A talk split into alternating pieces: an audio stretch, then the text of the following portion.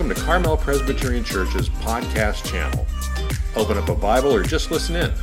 We hope this week's message is a blessing to you.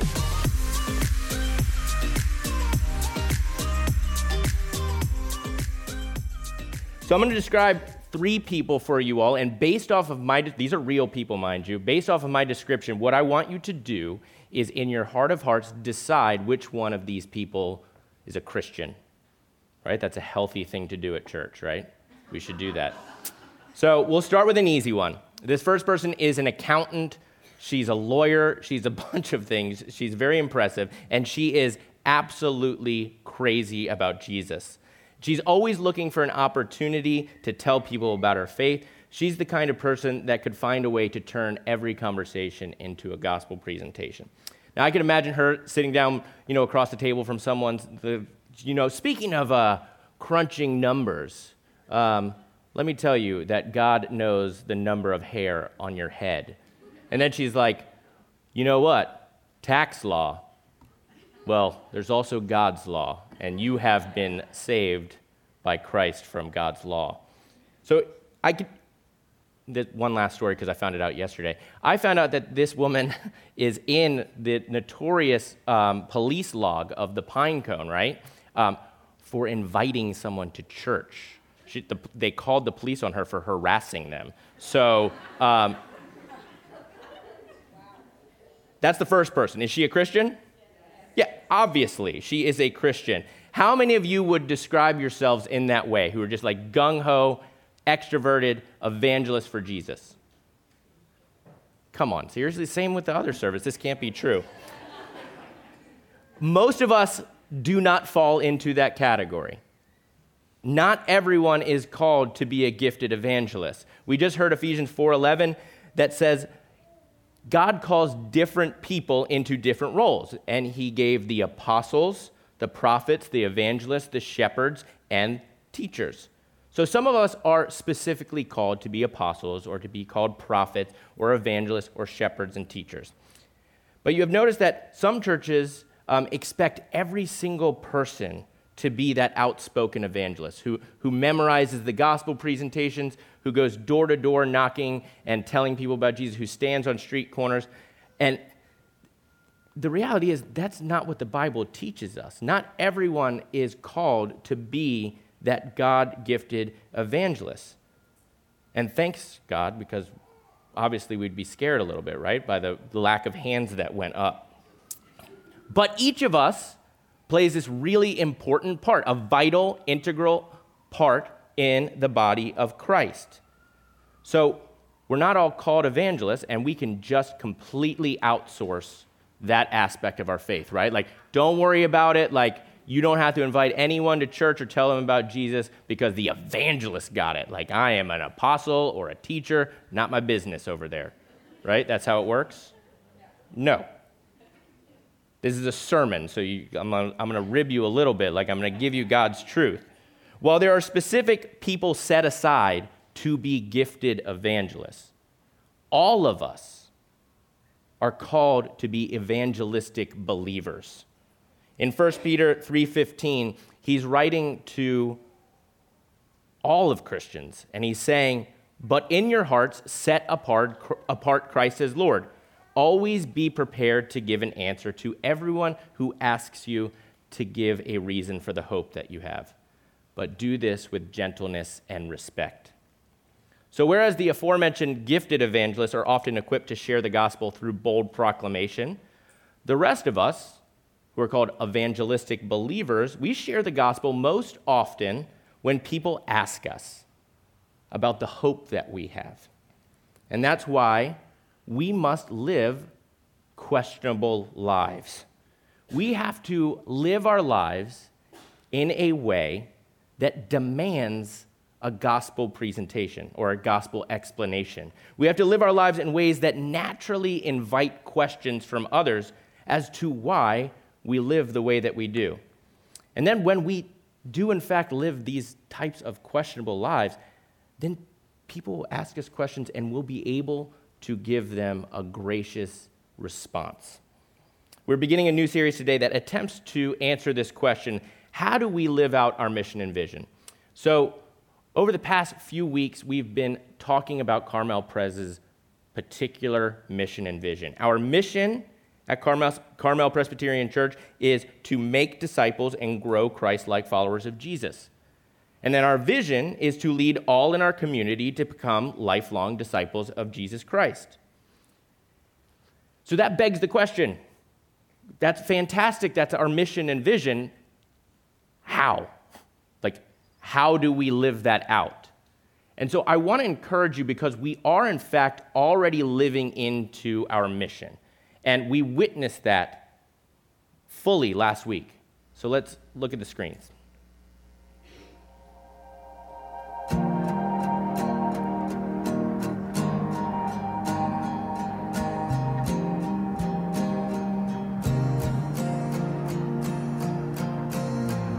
I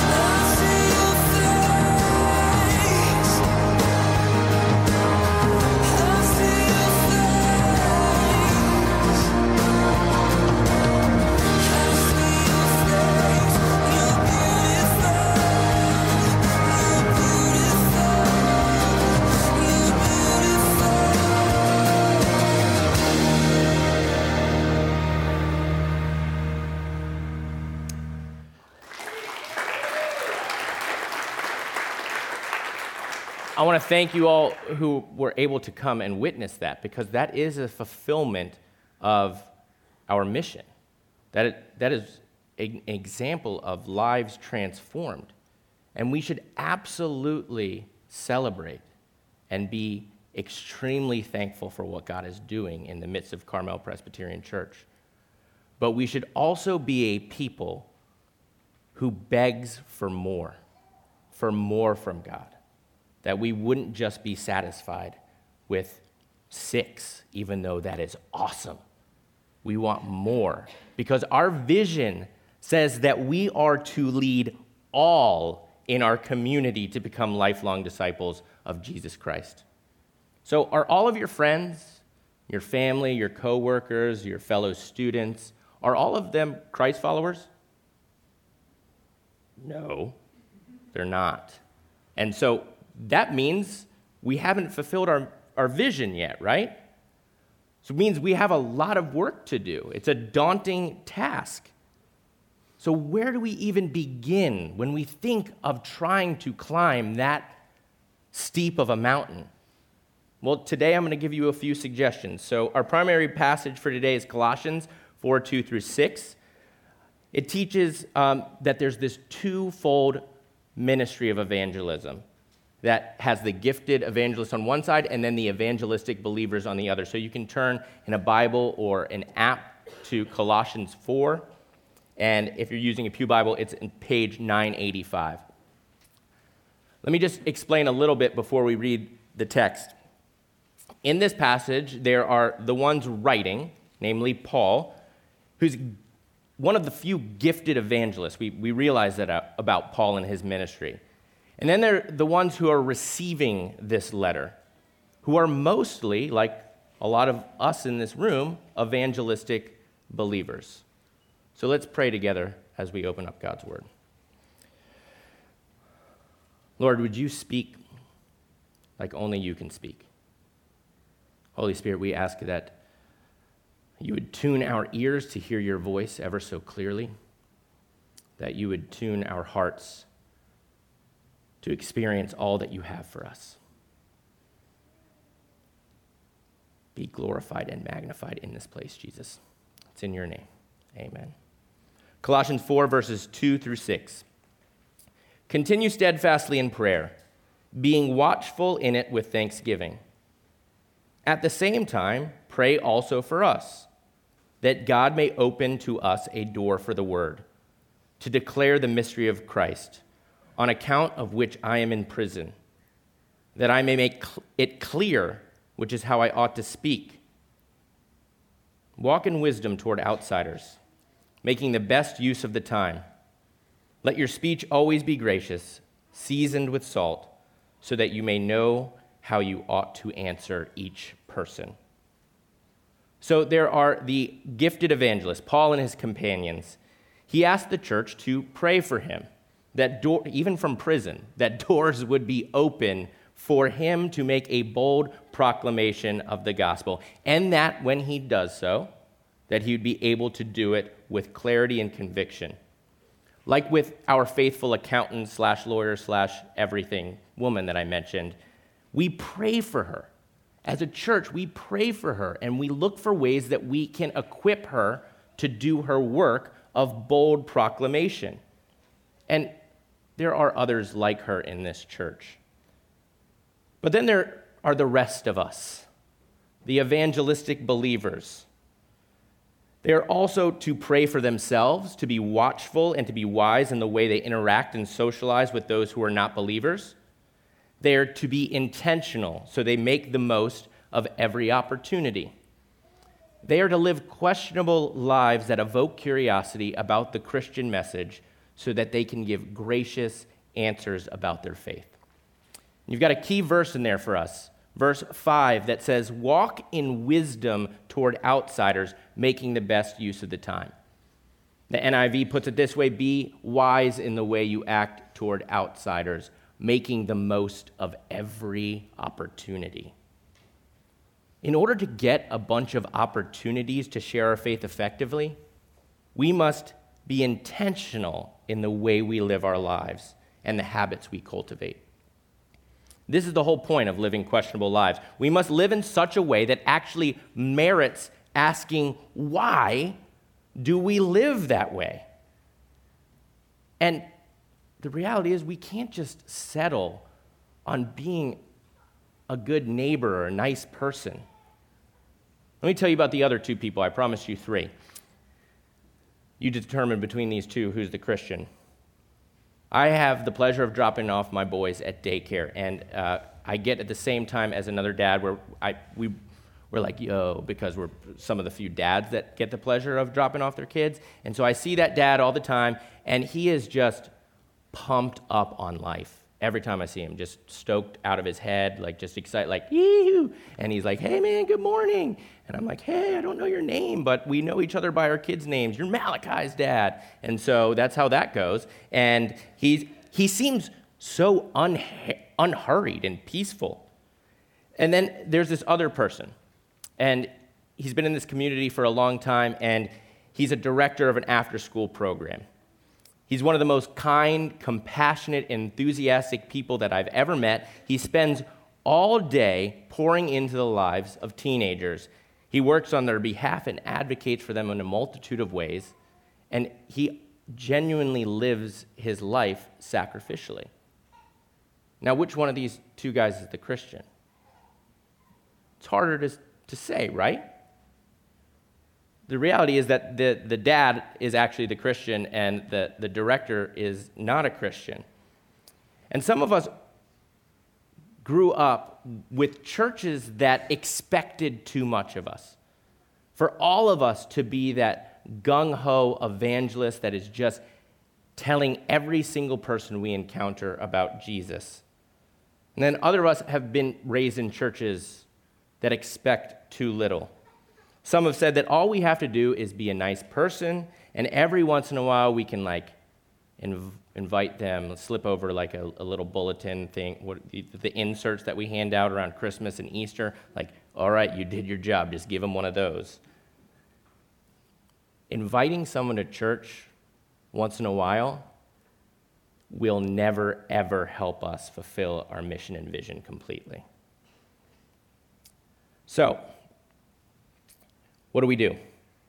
The truth is, we are all a body, we're all equipped, and we're all called. We're called to be a holy people who are on mission for God. And we're much more than just church marketers who are trying to convince people of the benefits of attending a church service every once in a while. The Bible paints a story of ordinary people being plucked out by God and doing amazing things in His name in order to demonstrate the reign of God through Christ. So we're all on mission for Jesus and with Jesus. The more we understand that, the more we realize that our lives are anything but ordinary. So our challenge is to find out what does it look like to live questionable lives in the 21st century? What kind of life will demonstrate the values of the kingdom of God? And what kind of intriguing lifestyle will set us apart, will make us unique, so that we can then get asked questions and give gracious answers? Those of us who are not gifted evangelists need to foster habits that draw us into the lives of unbelievers and invite the kind of questions that encourage evangelistic sharing. And if your only habits are attending church once in a while and going to small group, it's not going to connect you with many unbelievers, right? And by the way, that's not going to be that appealing or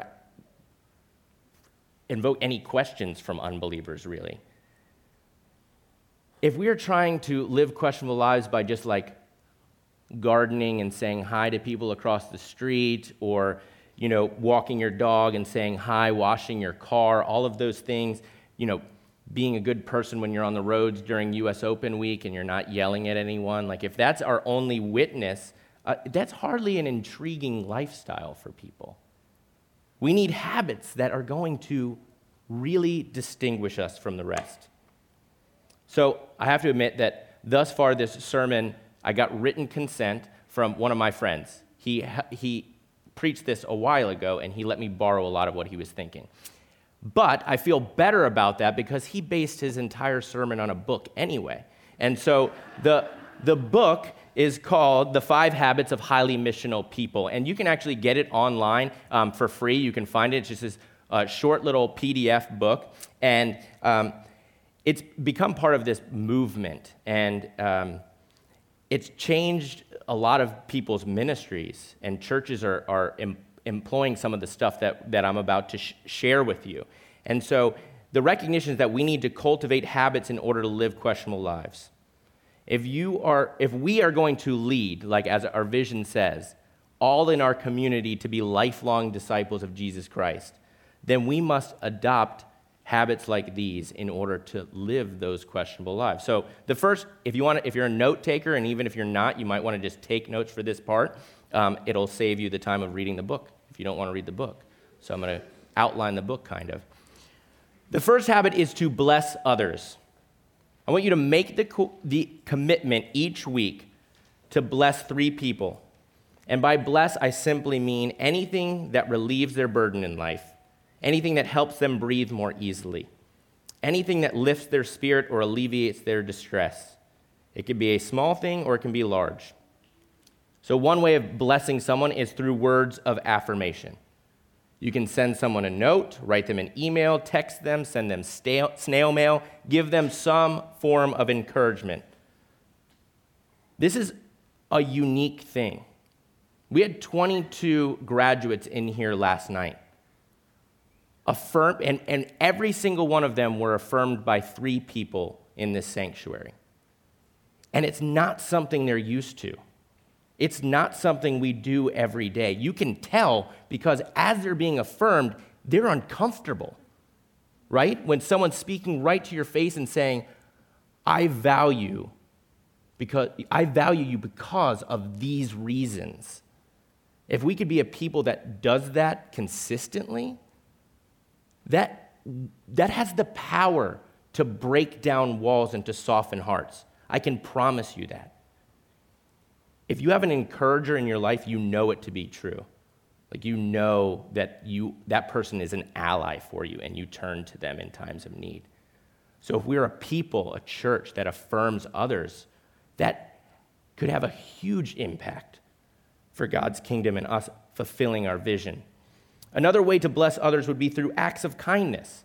This could be helping someone with gardening, or exhausted parents like James, you could offer to um, watch his baby, although she's really young, so I don't think mom would let you yet.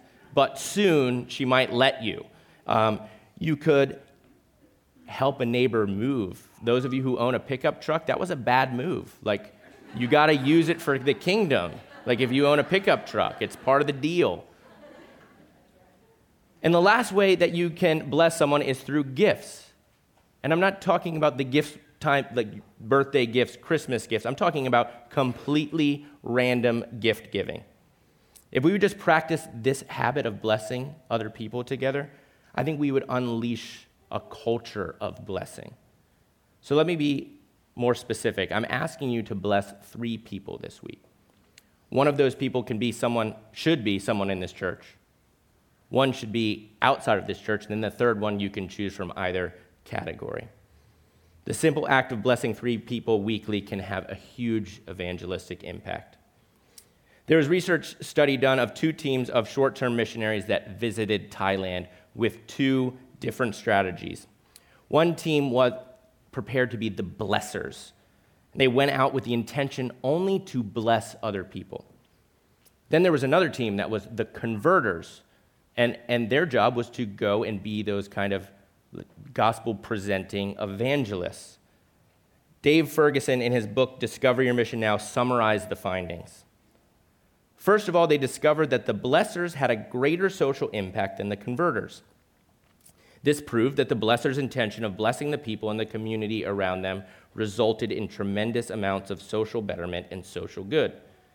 Secondly, and here is what is so surprising, they discovered that the blessers also had almost 50 times as many conversions than the converters. The blessers were 50 times more successful in helping people find their way back to God. Crazy. So, blessing others leads them to ask the question, why? Why are you doing this for me? And that's when you get to tell them why because of everything that Jesus has done for you and given to you. The next habit is arguably my favorite, much to my waistline chagrin, which is to eat. Again, this goal is to eat with one person in our faith community, one outside of our faith community, and then the third one can be either or. Now, some of you are going, how could you possibly like eat with three different people in a week? Here's the math, okay? Most people eat three meals a day, some people eat four or five. That works out to 21 meals a week. I'm asking you to eat three meals with other people. And there is one cheat that I will allow. You invite three people to one meal. That's your one cheat. I would prefer you not do that. But um, you can make this into some sort of elaborate meal and just spoil the heck out of them or it can be just a simple donut and coffee. I just want you to sit across the table from someone and share a meal with them. As Alan Hirsch says in his book with Lance Ford, Right Here, Right Now, sharing meals together on a regular basis is one of the most sacred practices we can engage in as believers. Missional hospitality is a tremendous opportunity to extend the kingdom of God. We can literally eat our way into the kingdom of God. If every Christian household regularly invited a stranger or a poor person into their home for a meal once a week, we would literally change the world by eating. I work with students. How do I get them places? I feed them. Like that's, right? Acai bowls. Y'all like those? Those are expensive. We got to stop that. The, the third habit is to listen. And by listen, I mean to listen to the leading of the Holy Spirit. And so this requires us to get alone and to be with God. And don't come to that with any sort of agenda. Just place yourself before God. And in that, there's a good chance the Holy Spirit will reveal something to you. It might be conviction, it might be encouragement, it might He might place a name or a face in your mind that you're supposed to bless that week. He might bring to mind someone that he told you to bless last week and you ignored him, and he's like, yo, go back to that because I wasn't messing around. And he might reveal these things to you. And so we need to be a people who are attuned to the voice of the Spirit so that we're led by the Spirit. It's really important that we listen to God. One of the most foundational books that I ever read growing up as a, a baby Christian um, was in, Encountering God. And so the basic premise of it is so often we go out on mission for God and then we ask Him to bless what we've done rather than saying, God, where are you working in my midst? And can I come and join you? Like it's transformational to be invited into what God's already doing rather than us just going full bore and then asking God to come and join us. Fourth habit is to learn by spending at least one period of the, the week learning Christ. You've all heard the phrase, What would Jesus do? So, how do we find out what Jesus would do? We would soak in the Word we would learn the things of Jesus. We would turn, probably most often, to the Gospels. We would read and reread Jesus' life, what he taught, what he did. And then when we are placed into a situation, the more we know about Jesus and who he is and who his character is, then we're more apt to respond like Jesus would respond. So it's really essential for our faith that we, can, we are lifelong learners of Jesus Christ. And so, wherever you are in your devotional life, if you've never even started a devotional life, I would encourage you to start with the Gospels. If you're far along in your devotional life and you're just like, I only read um, the minor prophets in Hebrew, Luke, um, then still open up the Gospels along the way, all right? Keep coming back to Jesus' life. He is the author and perfecter of our faith. The last habit is sent. And what I mean by this is to begin identifying ourselves as missionaries, as sent ones. And the reality is, you are, you are already sent because you're in the world. You have jobs, you're in school, um, you've got hobbies and sports teams and dance and all of these things. You're already sent, you're already out there. I'm asking that you start to see every aspect of your life as a potential area in which to bring the light of Christ. In order to help facilitate this and help you be mindful, I would encourage you to journal, to journal about how God has been using you throughout the week, even in small ways, how God has announced or demonstrated his universal reign doing God's work of mission is not just for the paid staff, the pastors, the elders. Doing God's mission, and if we want to fulfill our vision for our church, it requires everyone to recognize that we are on mission as sent ones for Jesus. Each of these habits is designed to release a certain value. When we bless others, then we are expressing God's kingdom value of generosity. When we eat with others, then we are practicing hospitality. When we listen for God's Spirit, we are practicing being Spirit led. When we set aside time to learn Christ, we become more Christ like. And when we journal and reflect on the ways in which we are alerting others to God's kingdom, we are acting as missionaries. So, in case you didn't notice, the acronym spells BELLS. And one bell by itself sounds pretty nice. But the more all of us as a body live into this, and you've got a chorus of bells working together that draws people into the kingdom. And this place becomes the aroma of Christ and attracts people to our Savior. So, bless others, eat, listen, learn, and be sent.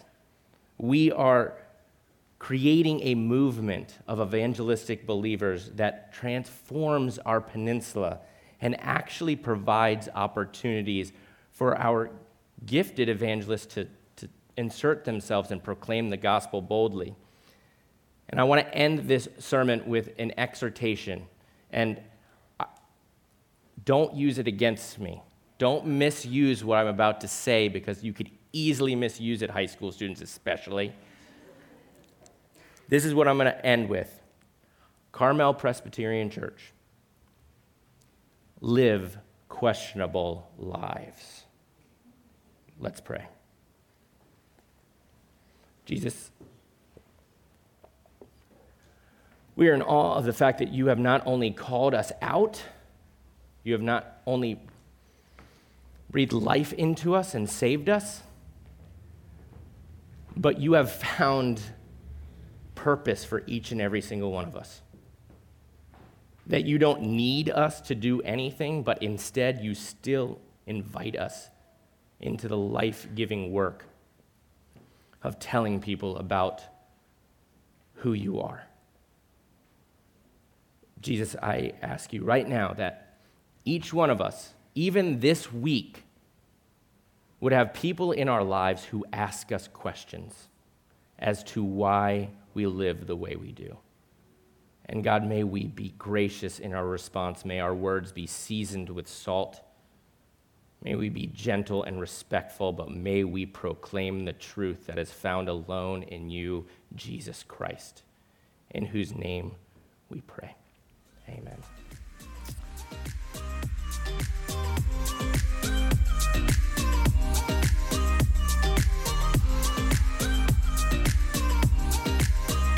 Thank you for listening. For more information about Carmel Presbyterian Church, visit our website at www.carmelpres.org or any of our social media pages. Have a blessed rest of your week.